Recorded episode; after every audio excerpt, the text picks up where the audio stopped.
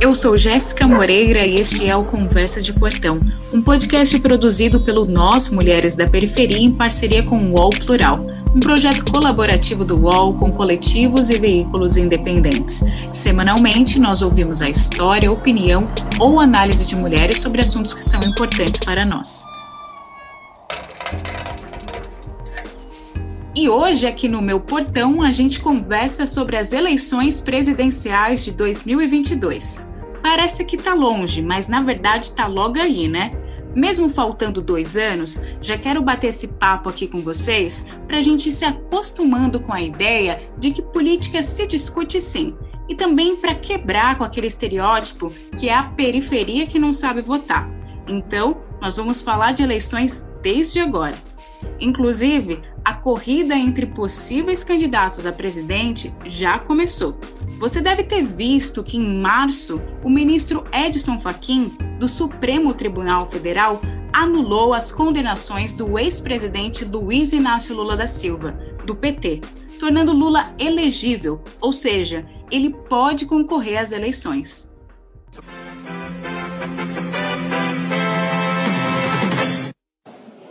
O ministro do Supremo Tribunal Federal, Luiz Edson Fachin, acaba de tomar uma decisão importante sobre as condenações do ex-presidente Lula determinadas pela 13ª Vara Federal de Curitiba. Eu vou ler aqui as informações que acabam de ser divulgadas pelo Supremo Tribunal Federal. O ministro Luiz Edson Fachin, do Supremo Tribunal Federal, anulou nesta segunda-feira todas as condenações do ex-presidente Luiz Inácio Lula da Silva pela Justiça Federal no Paraná relacionadas às investigações da Operação Lava Jato. Como diriam aqui em casa, a notícia bagunçou todo o coreto, porque agora o atual presidente Jair Bolsonaro, que não tem partido, ganha um adversário de peso para concorrer às eleições além dos outros que já demonstravam certo interesse na disputa, como o atual governador de São Paulo, João Dória, o apresentador Luciano Huck, o ex-ministro da Saúde Mandetta, Ciro Gomes e até o juiz Sérgio Moro. É claro que esses nomes podem mudar até 2022, mas enquanto isso, a gente analisa o cenário até aqui com a ajuda da nossa convidada de hoje, Futine Marri, mulher negra, paraense, jornalista, cientista política e editora do IG Delas, Futine é feminista e também se autodenomina anarcodiva. Eu adorei o anarcodiva. Ela está no Twitter como drafufu. Futine, nos últimos dias nós assistimos a uma reviravolta aí no jogo político brasileiro. Quais são os pontos positivos e os desafios que você analisa desse novo cenário? Para dar uma resposta curta e direta, significa que a gente finalmente tem um candidato pode derrotar o Bolsonaro na disputa, está de volta à disputa. Acho que a principal consequência para o cenário político, falando de instituições, é a volta de um candidato com força suficiente para derrotar o Bolsonaro, porque o Bolsonaro, ao longo desses dois anos e pouquinhos de governo trágico, ele demonstrou não ser aquilo que a esquerda se iludia achando que ele era. A esquerda achava que ele era um fantoche, que ele tinha sido criado pelo super pop e que e subestimou muito a força do bolsonarismo e a força é, de preconceitos e conservadorismos do povo brasileiro e também de um contexto global de volta da, da extrema direita, da, da alt-right, né, que eles chamam é, na literatura é, inglesa, norte-americana, é, ele, ele faz parte do contexto de volta ao poder de presidentes e líderes que são abertamente é, é, é, fascistas. Eles não dizem eu sou fascista, mas o que eles defendem é fascista. Né? E eu acho que isso está inserido no contexto internacional. Trump saiu agora do governo e a gente, até o momento, é, não tinha um candidato forte o suficiente para derrotar o Bolsonaro que tivesse o carisma, porque ele tem carisma, ele tem um apelo popular muito forte, as pessoas gostam dele porque ele parece aquele ser o tiozão ignorantão que fala que ele é homofóbico, que ele é machista, que ele é racista, mas ele é gente boa, ele é da família, ele não quis dizer isso, ele está aprendendo. Acho engraçado, né, que homens brancos, enquanto eles existem, eles estão aprendendo. Agora, um menino negro com oito anos de idade, ele já é um bandido que, se a polícia matou, se, se não era ainda, ia se tornar fatalmente, ou uma criança de 12 anos que comete um furto, já sabe muito bem o que está fazendo. Né? Sim, infelizmente acontece exatamente isso. Eu sinto um certo endeusamento pela figura política. Acho injusto comparar Lula e Bolsonaro já que no governo Lula o Brasil saiu do mapa da fome, tínhamos Bolsa Família, o ProUni, que garantiu inclusive que eu tivesse aqui, mas eu sinto que há um achismo de que uma única pessoa vai poder salvar todos os problemas. Como que você vê isso? Eu acho perigosíssimo, Jéssica, esse esse é, é, é personalismo que é muito característica da política brasileira. É, os partidos, via de regra, né, a maioria dos partidos das agendas não tem um projeto político, é uma figura como o, o, o, Bolsonaro criou um partido em torno dele, quando não serviu mais, jogou fora, está procurando outro. E isso é reflexo de uma sociedade muito patriarcal, muito machista que a gente vive. Então, eu concordo com você que é totalmente injusto querer colocar Lula e Bolsonaro como dois lados da mesma moeda. Mas, se cabe a comparação, para usar um termo mais de internet, eu acho que um é o outro do multiverso. Sim. Porque, e eu vou te dizer por uhum. que, que eu acho isso. Porque nenhum dos dois é, tem um compromisso, é, é, é, por mais que a gente tenha tido durante o governo Lula ganhos no âmbito social, nenhum dos dois está preocupado com mexer nas estruturas econômicas é, ou ter um modelo de economia que não seja esse modelo extrativista, desenvolvimentista, plantar soja, fazer hidrelétrica é, um compromisso com a preservação dos povos indígenas. É, eu sou anarquista, então eu sempre penso na política institucional olhando dessa forma mais crítica, porque o governo Lula, se por um lado ele teve grandes avanços para a população negra em geral, a gente não pode negar o impacto positivo que os programas tipo Bolsa Família, é, os programas para a entrada de jovens na universidade, jovens negros, as cotas raciais, tudo isso foi muito importante para o povo preto. Mas acontece que foi durante o governo Lula que o povo preto começou a ser encarcerado em massa com a lei antidrogas de 2016 e começou o projeto de das UPPs, né? A gente não pode nunca perder isso de vista. Eu prefiro viver sob um governo Lula do que sob o governo Bolsonaro, eu lembro do meme que estava no passado, queria estar tá passando raiva no, num governo do Haddad. Olha, eu não queria estar passando raiva sobre governo nenhum, eu queria estar passando raiva numa sociedade autogestionária porque as pessoas atrasaram para a reunião. Você que é de coletivo sabe o quanto a gente está fazendo política fora das instituições, a treta que a gente tem que segurar que é uma política que acontece no dia a dia, nas relações, que é por meio do convencimento. Você não é paga, você só se desgasta para fazer. Não é uma política que te coloca como a salvadora da pátria, nem do seu bairro. Futini, eu concordo super contigo de que a política se faz no cotidiano, nas associações de bairro, na luta por creche, por hospital e também nas conversas de portão, como essas que a gente faz. Como não podemos ir nos portões das nossas vizinhas, a gente lançou uma pergunta nas redes sociais, que era: político é tudo igual? Quais são as expectativas e receios das mulheres periféricas para as eleições de 2022? E recebemos alguns depoimentos. A gente vai ouvir primeiro o recado da Karina Gomes, jornalista de Osasco, que fala exatamente sobre isso.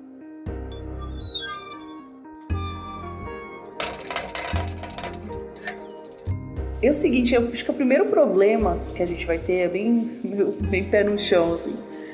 É, eu sou uma pessoa de esquerda, né, todas as minhas intenções políticas são nesse sentido, e eu acho que o primeiro problema que a gente vai ter, especialmente, sobretudo, sempre foi muito difícil, mas vai piorar, é a, o problema de estrutura para as candidaturas populares. E aí, sempre piorando mais para as mulheres negras, as mulheres que, indígenas, né, jovens, elas, vão, elas encontram barreiras em tudo, em todos os lugares e também dentro das próprias estruturas partidárias, mesmo as progressistas. Muito obrigada, Karina, pelo seu envio. Um abraço aí para você. Fultini, isso que a Karina falou é muito real, né? A Vilma Reis, que é expoente do movimento negro e que foi pré-candidata à Prefeitura de Salvador pelo PT em 2020, disse o seguinte à Folha de São Paulo em uma entrevista: Não dá para o PT voltar sem repartir o poder com as mulheres negras. Qual é a sua opinião sobre isso? E aí, quando a gente fala das mulheres negras, a gente tem que lembrar que os governos do PT rifaram os direitos reprodutivos das mulheres três vezes. Dilma, na campanha eleitoral dela, ela se elegeu com um compromisso, o Serra levantou essa pauta é, durante a, a, a eleição, a campanha eleitoral, dizendo que ela iria legalizar o aborto, ela teve que firmar um compromisso dizendo que ela não mexeria em nada na legislação sobre o aborto. E aí o Haddad, junto com a Manuela, que, né, eu não gosto de criticar publicamente mulheres, a conduta da Manuela, nesse caso, foi bem de feminista branca. Desculpa, amiga, de chamar de branca, mas assim, ela primeiro veio com aquela proposta cagada de construir um presídio em cada estado brasileiro. Como assim você se diz feminista e você não percebe o problema que encarceramento gera para comunidades negras, para mulheres negras, para mães negras? E ela concordou com o compromisso que o Haddad assumiu com as igrejas também. Três vezes que rifaram. Aí tudo bem, eu não sou ingênua, eu sou cientista política, eu sei que para você se eleger, você precisa fazer acordos, aí você põe o Temer para ser o seu vice, faz conciliação de classes. Tenho muitas críticas a isso, porque eu sou anarquista, mas tem coisas que, se você se pretende de esquerda e você quer mostrar que você é diferente do genocida que está na presidência, que fala abertamente que quer perseguir e eliminar o direito das mulheres ao aborto, você tem que ter uma posição sobre isso tem que ter posição sobre encarceramento. E não tem, né? E aí as mulheres negras são as mulheres que morrem. E aí a mulher acaba sendo presa. Isso desestrutura as famílias negras, porque. E aí é atrocidade, né? Porque mulher parindo algemada, amamentando dentro da cela. E, além disso, desestrutura as famílias, porque ninguém vai visitar essa mulher, ela vai perder a guarda dos filhos dela, os filhos dela serão é, tutelados pelo Estado e vai se repetindo esse ciclo de crueldade. Então, o governo que se pretende de esquerda, claro que isso não vai acontecer, né? Porque o empresariado é quem banca a campanha e é o problema de você ser pragmático e pesar o que é, que é mais importante, pragmatismo ou princípios. O empresariado não vai concordar com isso. Né? Quem que ganha? A gente também recebeu o áudio da assistente social Rosângela, moradora da freguesia do Ó, na zona norte de São Paulo. Ela fala sobre o debate político na periferia e como ela sente nas suas rodas de amigos e também no trabalho e no trato com as comunidades que ela atende o medo de discutir política. Vamos ouvir.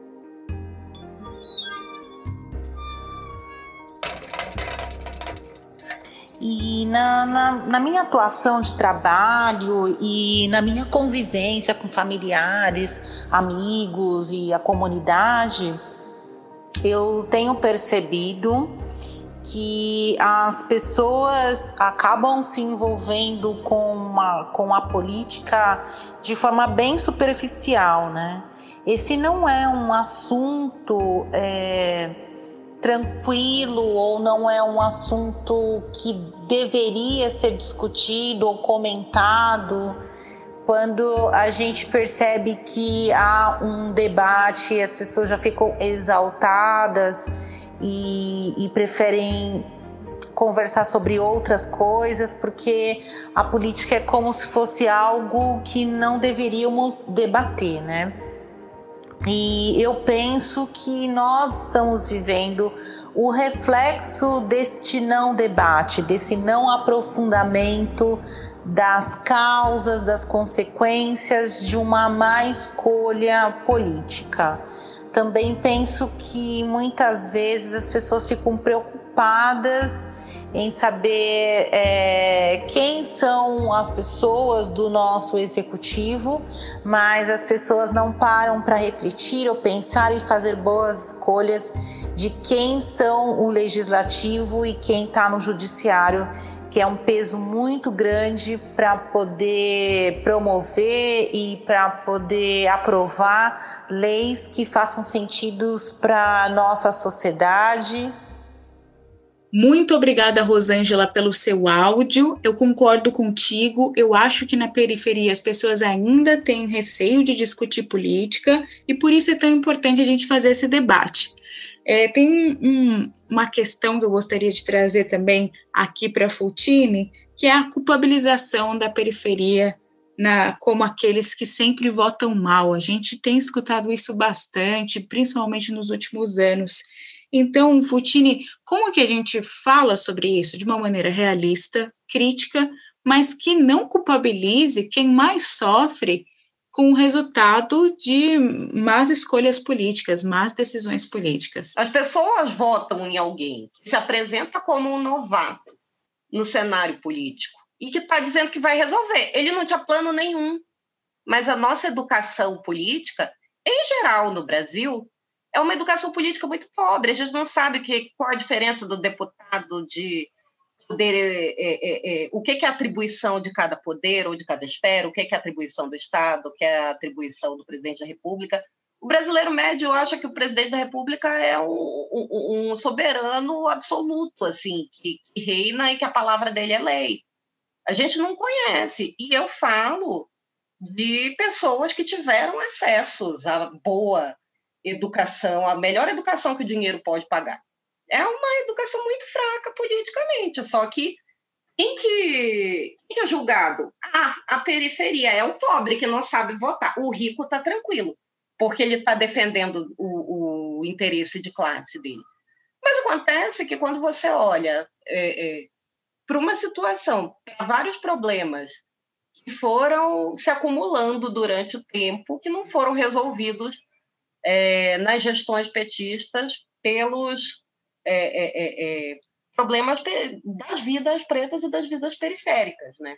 A questão da mobilidade urbana, o transporte pela hora da morte, bom, tudo, né? Muito caro e difícil viver. A questão dos direitos trabalhistas, da precarização do trabalho mesmo, tá tudo. E aí aparece um cara diz que ele vai resolver.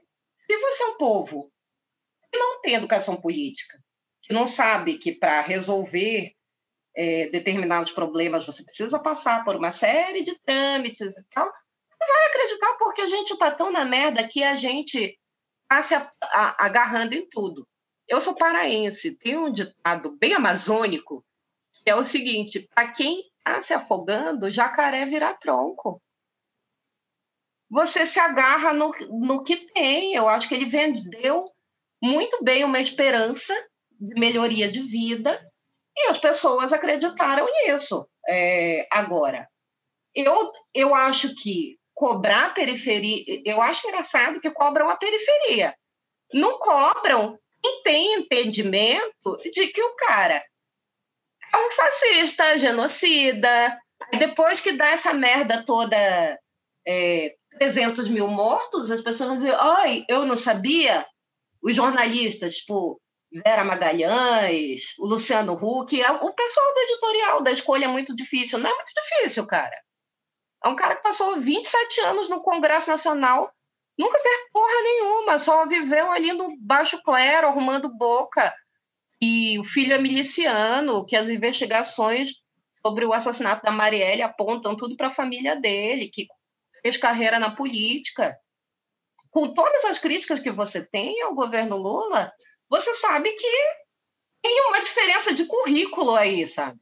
Não é difícil. E há um grupo ainda que teme muito a polaridade ali entre bolsonarismo e petismo. Eu até recordo aqui o editorial do Estadão de 2018 que dizia sobre uma escolha muito difícil a ser feita.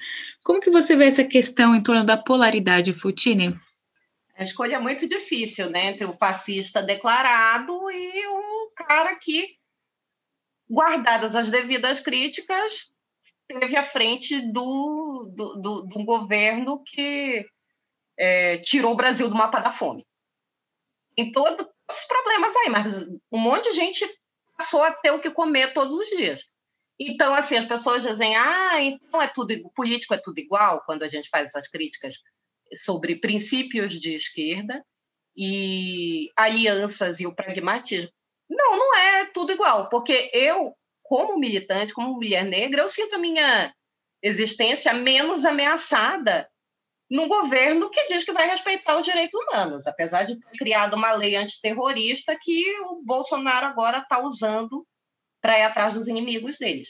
Mas respondendo à tua pergunta, eu acho que o clima vai pesar na próxima eleição. Eu sempre acho que, que, que vai dar merda. Eu achava que seria pior quando ele ganhasse a eleição. Eu tinha medo que Bom, aconteceu isso. Uma amiga minha, que é mãe solo, estava andando com o filho, que tinha, sei lá, sete, oito anos, e no dia da eleição, com adesivos do Haddad, começaram a gritar com ela, os caras de, de outro prédio, ela passando na rua e as pessoas gritando, sua vagabunda! Xingando, assim, terrivelmente uma mãe com uma criança porque ela estava com, com adesivo do Haddad. Então, eu acho que esse acampamento dos 300, essa galera aí que fica fazendo é, é, é, passeata pela abertura, que agride os outros porque não quer usar máscara. Todo esse pessoal se sente muito empoderado. A gente recebeu também um áudio da Laís Mendes, de Americanópolis, Zona Sul de São Paulo, que critica diretamente a gestão do presidente Jair Bolsonaro diante da crise do coronavírus. Vamos ouvir em seguida, a gente já passa para a Fultini. que eu penso sobre a política Bolsonaro, o governo Bolsonaro.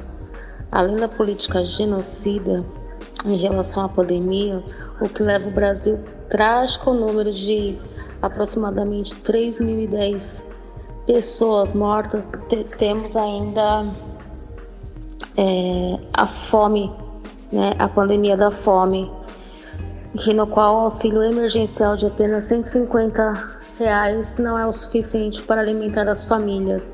O preço dos alimentos cada vez mais altos e a taxa de desemprego também e espero grandemente que nas eleições de 2022 a galera volte, volte mais consciente, pensando na situação na, na qual nos encontramos atual, né? A situação atual que nos encontramos hoje. É, pensa na saúde, pensa na educação, pensa na qualidade de vida, né? Eu sei que não vai existir um político milagroso que vai vir com a fórmula mágica para resolver tudo isso a curto prazo. Mas que a galera vote consciente e reveja sobre esse conceito de, Bolso, de Bolsonaro, bolsonistas, desse governo genocida, suicida, que vem nos matando cada dia mais. O que me preocupa muito, Jéssica, é que eu acho que a esquerda partidária fica postando as suas fichas de que a gente vai ter o governo Lula parte 2 e a gente sabe, tá aí o príncipe, um príncipe em Nova York mostrar que a parte 2 nunca é tão boa quanto o original. O mundo é outro, o mundo não é o mesmo.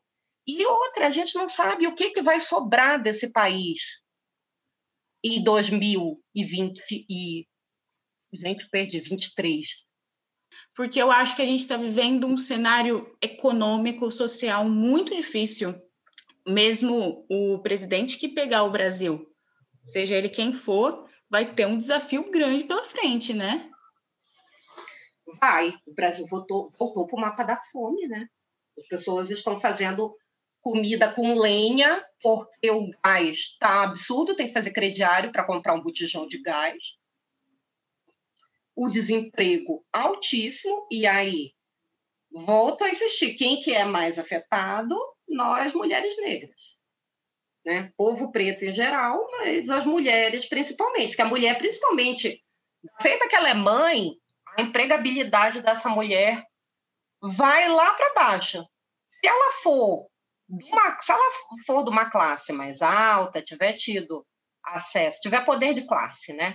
Porque para mulheres negras com poder de classe, isso daí consegue se manejar um pouco. Você vai ter menos oportunidades, vai ser menos promovida, se for mãe, mas você terá um emprego.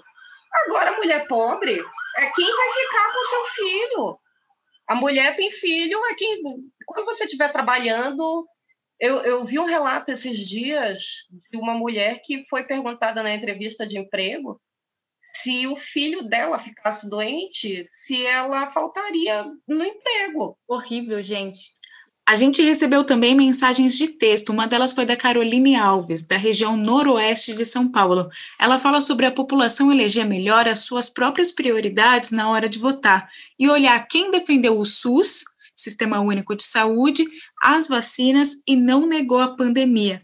Que eles estão tentando negar, mas com 300 mil mortes, no dia que a gente está gravando, porque provavelmente quando for para o ar é capaz de estar em 350 mil, do jeito que as coisas estão indo, é, ele insistiu no medicamento que não funciona, que dá problemas de saúde nas pessoas, ele dificultou o quanto ele pôde é, a, a, compra de vacinas, é, não comprou vacina da Rússia para não brigar com os Estados Unidos. E agora, com o Lula entrando na disputa eleitoral, mudou de estratégia, né? Pelo menos isso. Valeu, Lulão. Podia ter fala, feito esse discurso antes de morrer 300 mil pessoas. Podia ter falado, Lulão, que era quando chegou, há um ano atrás, o senhor já estava livre, eu podia ter dito, galera, use máscara, fique em casa, não toma cloroquina, toma vacina. A Terra não é plana, a Terra é redonda. Não precisava ter esperado poder ser candidato, né, presidente? Com todo o respeito que eu tenho pelo senhor, a visão do Lula é muito ambígua, eu acho, eu tenho todas essas críticas como anarquista, mas o Lula ele é um cara com quem eu adoraria tomar uma cerveja e bater um papo. Ele lembra meus tios, sabe? Ele é muito. Ele é muito cara da nossa gente, sabe? Eu sou do Pará.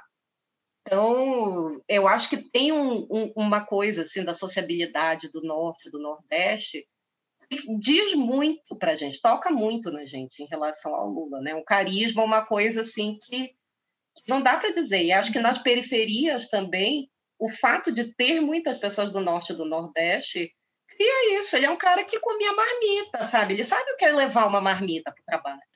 Eu acho que a gente nunca pode perder de vista a imensa injustiça o Lula sofreu. Sabe? Independente do que você pensa politicamente, a injustiça, eu espero que o PT reveja a sua política carcerária depois do maior líder ter sido preso injustamente, porque é a realidade dos presos do Brasil, das pessoas que estão presas aguardando o julgamento.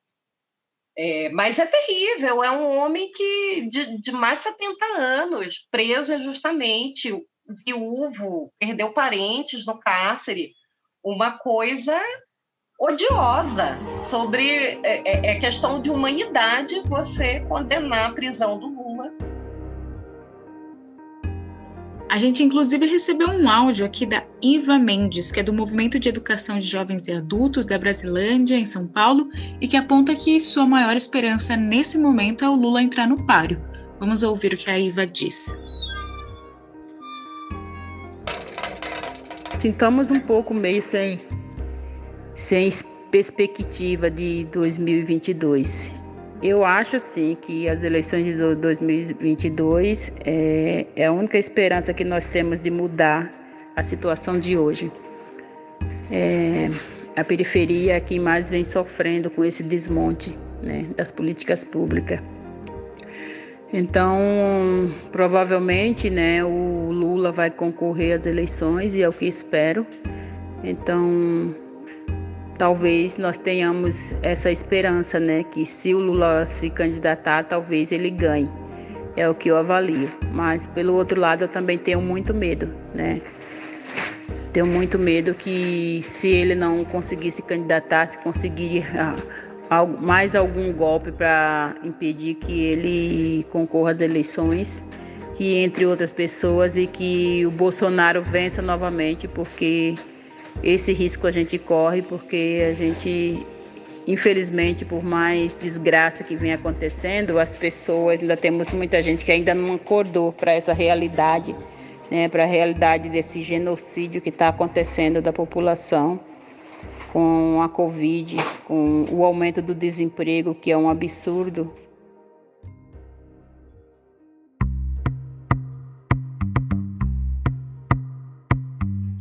A gente sabe que as mulheres das periferias são muito diversas e com opiniões bem distintas. As vozes que ouvimos hoje atuam com política diariamente, não só institucional, mas essa que a gente faz no dia a dia mesmo. Elas não discutem política só no dia da eleição, e entendem que política se dá nas relações que estabelecemos com as outras pessoas. O cenário não está fácil, estamos vivendo um luto coletivo e uma crise no Brasil sem precedentes, mas pensar futuro requer também pensar as nossas futuras lideranças políticas. Como disse Mano Brown em 2018, é entender o povão, é estar na base. Para fechar, deixo aqui a fala da Karina Gomes, que é para quem está perto, mas ainda precisa atravessar algumas pontes aí para se aproximar da periferia. O cenário político de 2022 precisa de legitimidade, mas para isso acontecer, ele precisa ter a nossa cara. Não acho que tem que estar nas costas de uma pessoa. Eu acho que vai. Uh, uh, o pensamento progressista ele vai ter que evoluir nesse sentido. Ele vai ter que entender que nós teremos de ser muitos e em muitos lugares e com várias cores. Né? As cores vão ter que aparecer, né?